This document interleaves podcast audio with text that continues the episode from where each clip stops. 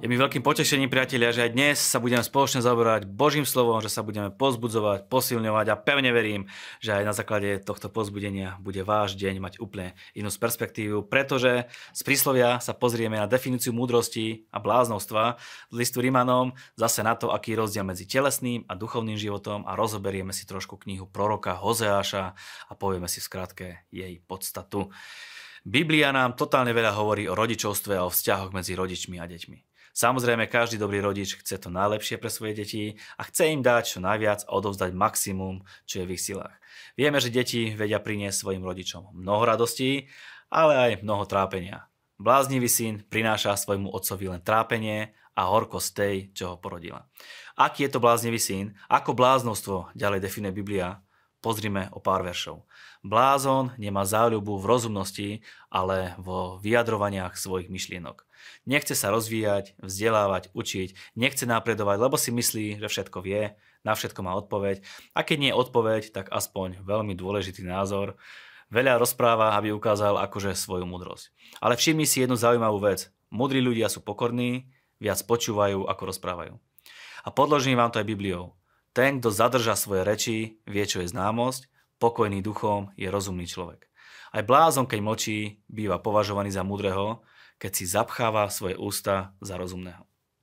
Zapamätajte si toľko, že nemusíš mať na všetko odpoveď. Niekedy je o mnoho lepšie a múdrejšie byť len ticho a určite sa ti nestane to, že povieš niečo, čo by si mohol neskôr ľutovať. Veď zákon životodárneho ducha v Kristovi Ježišovi ťa oslobodí od zákona hriechu a smrti. Poďme do listu Rímanom. Pozrime sa na pár fantastických a známych veršov. Budem možno trošku viac citovať tie verše, ale zdá sa mi, že to tak bude najlepšie pre nás všetkých uchopiteľné. Čo bolo nemožné zákonu pre slabosť spôsobenú telom, to vykonal Boh, keď poslal svojho syna v podobe hriešného tela a pre hriech odsúdil hriech v tele. Zákon nedokázal premôcť hriech môže naň poukázať, odsúdiť ho alebo ho dokonca spôsobiť, ale nedokáže ho odstrániť. Nedokáže ani pomôcť veriacím, aby zákon dokonale posluchali. Kristus sa svojim velením stal skutočným človekom, ale na rozdiel od všetkých ostatných ľudí bol bez riechu. Lebo tí, čo žijú podľa tela, myslia na telesné veci, tí, čo žijú podľa ducha, myslia však na duchovné veci. Pavol tu opisuje dva prístupy, prístup tela a prístup ducha. Prvý vedie k smrti, druhý k životu a k pokoju. Telo je sputané smrťou, nepriateľstvom k Bohu, nepri spôsobeniu sa nepriateľnosťou pre Boha. No vy žijete telesne, ale duchovne, ak vo vás prebýva Boží duch. Ale ak niekto nemá Kristovho ducha, ten nie je jeho. Jasne napísané, ak niekto nemá ducha Kristovho, nie je jeho a to bez výnimky. Žiadny iný spôsob, iná cesta neexistuje. Vďaka Bohu, že Kristov duch je v nás. A teraz ide totálne silný verš. Ak teda vo vás prebýva duch toho, ktorý skriesil Ježiša z mŕtvych, tak ten, ktorý skriesil Krista z mŕtvych, oživí aj vaše smrteľné tela svojim duchom, ktorý prebýva vo vás. Tá istá sila, ktorá skriesila Ježiša z mŕtvych, tá istá sila, ktorá stvorila tento svet, tá istá sila prebýva v tebe a vo mne. Treba ju aktivovať, uvoľniť, aby sa dala do pohybu a uvidíš Božiu silu a Božiu moc každý deň vo svojom živote. Prítomnosť Svetého Ducha v našich životoch nám zaručuje, že naše tela budú vzkriesené. Tak teda, bratia a sestry, sme dlžní, ale nie sami sebe, aby sme museli žiť podľa tela, lebo ak žijete podľa tela, zomriete. Ale ak duchom umrtvujete skutky tela, budete žiť. Lebo všetci, ktorých vedie Boží duch, sú Boží synovia. Božími deťmi sa stávame vierou v jeho jediného syna a typickým znakom toho vzťahu je vedenie Svetým duchom. Tento duch sám dosvedčuje nášmu duchu, že sme Božie deti. Inými slovami, keď máš Svetého ducha, je ti všetko jasné. Vieš, kto si, vieš, kto je Boh, vieš, aký máš s tým vzťah, vieš, čo môžeš od Neho čakať, vieš, čo si voči Nemu môžeš dovoliť. Keď máš Svetého Ducha, rozumieš všetkým tajomstvám Biblie, ktoré sú tam pre teba napísané, ktorým nikto iný nerozumie, lebo sú venované špeciálne tebe. Dnes si preberieme ďalšieho proroka, Hozeáša. Keby sme túto knihu čítali samostatne, bez toho, že by sme nepoznali históriu a budúcnosť Izraela a bez toho, aby sme nechápali Bibliu ako celok, nemáme šancu porozumieť ani tejto knihe, ani knihám ostatných prorokov. A pritom, keď začneme porozumieť knihám prorokov, neostáva nám nič iné, ako vzdať úctu Božiemu slovu a byť úžasnutý nad tým, ako sa všetko do bodky naplnilo a ako všetko krásne do seba zapadá. A preto je dobré, že sme sa spoločne zapojili do projektu Biblia za rok. Vieme, že prorok Hozeáš eh, si mal na Boží príkaz vziať za ženu, promiskuitnú ženu Gomer.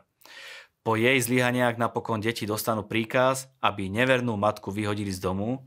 Prorok však dostal príkaz, aby ju naďalej miloval a vzal si ju naspäť. Tento vzťah nám vykresľuje Boží vzťah k Izraelitom, ktorí mu boli neverní a slúžili kanánskym božstvám. Izrael preto musel prejsť obdobím vyhnanstva.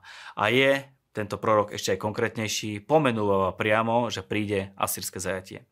Tak ako si Hozeáš zobral späť svoju nevernú manželku Gomer, tak aj Boh miluje svoj zmlu, zmlu, pardon, Boh miluje svoj zmluvný, zmluvný ľud a túži si ich vziať naspäť. Hozeáš volal ľudí ku pokániu, aby Izrael opustil modly a vrátil sa naspäť k hospodinovi. Pozrime sa na pár výrokov. Porušili moju zmluvu a zbúrili sa proti môjmu zákonu, hoci ku mne kričia, Boh Izraela, my ťa poznáme.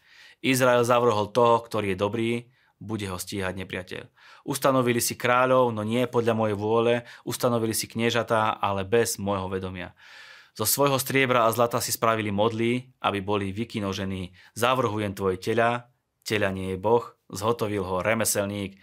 Izrael sa nemodlil k Bohu, ale k nejakému predmetu, tu konkrétne k zlatému telaťu a vidíme, ako to Boh ťažko znáša a ako to aj odsúdi. Modlu alebo ktorýkoľvek e, iný predmet vytvoril nejaký človek, remeselník, nie je na ňom nič božské a nič z Božej podstaty, nemá oči, uši, nemá nič, čo by dokázalo človeku pomôcť, je to čistý biznis. Daj svoj život aj ty na poriadok, uisti sa, ku komu sa modlíš.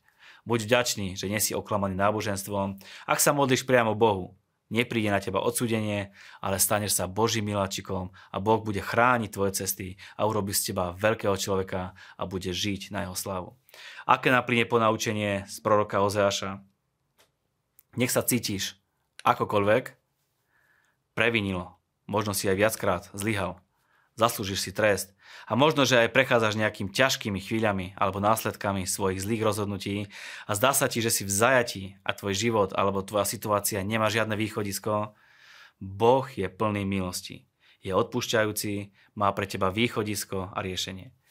Jediné správne rozhodnutie, ktoré môžeš urobiť je, aby si prišiel k nemu, oľutoval to, ako si žil, oľutoval to, že to muselo dôjsť až tak ďaleko a on príde, dotkne sa ťa, premení ťa ukáže ti východisko a cestu von z tvojej situácie, z akékoľvek nevieš situácie, navrátiš sa do toho, z čoho si vyšiel a budeš e, prežívať Božie dobrodenie a naplníš plány, ktoré Boh má pre tvoj život. Vy ste partnermi tejto služby, za čo vám veľmi pekne ďakujeme, lebo vďaka vám vie tento projekt rásť, vie sa dostávať tam, kde sa má dostávať a môžeme expandovať a Božie slovo šíriť medzi ľudí. Ďakujeme.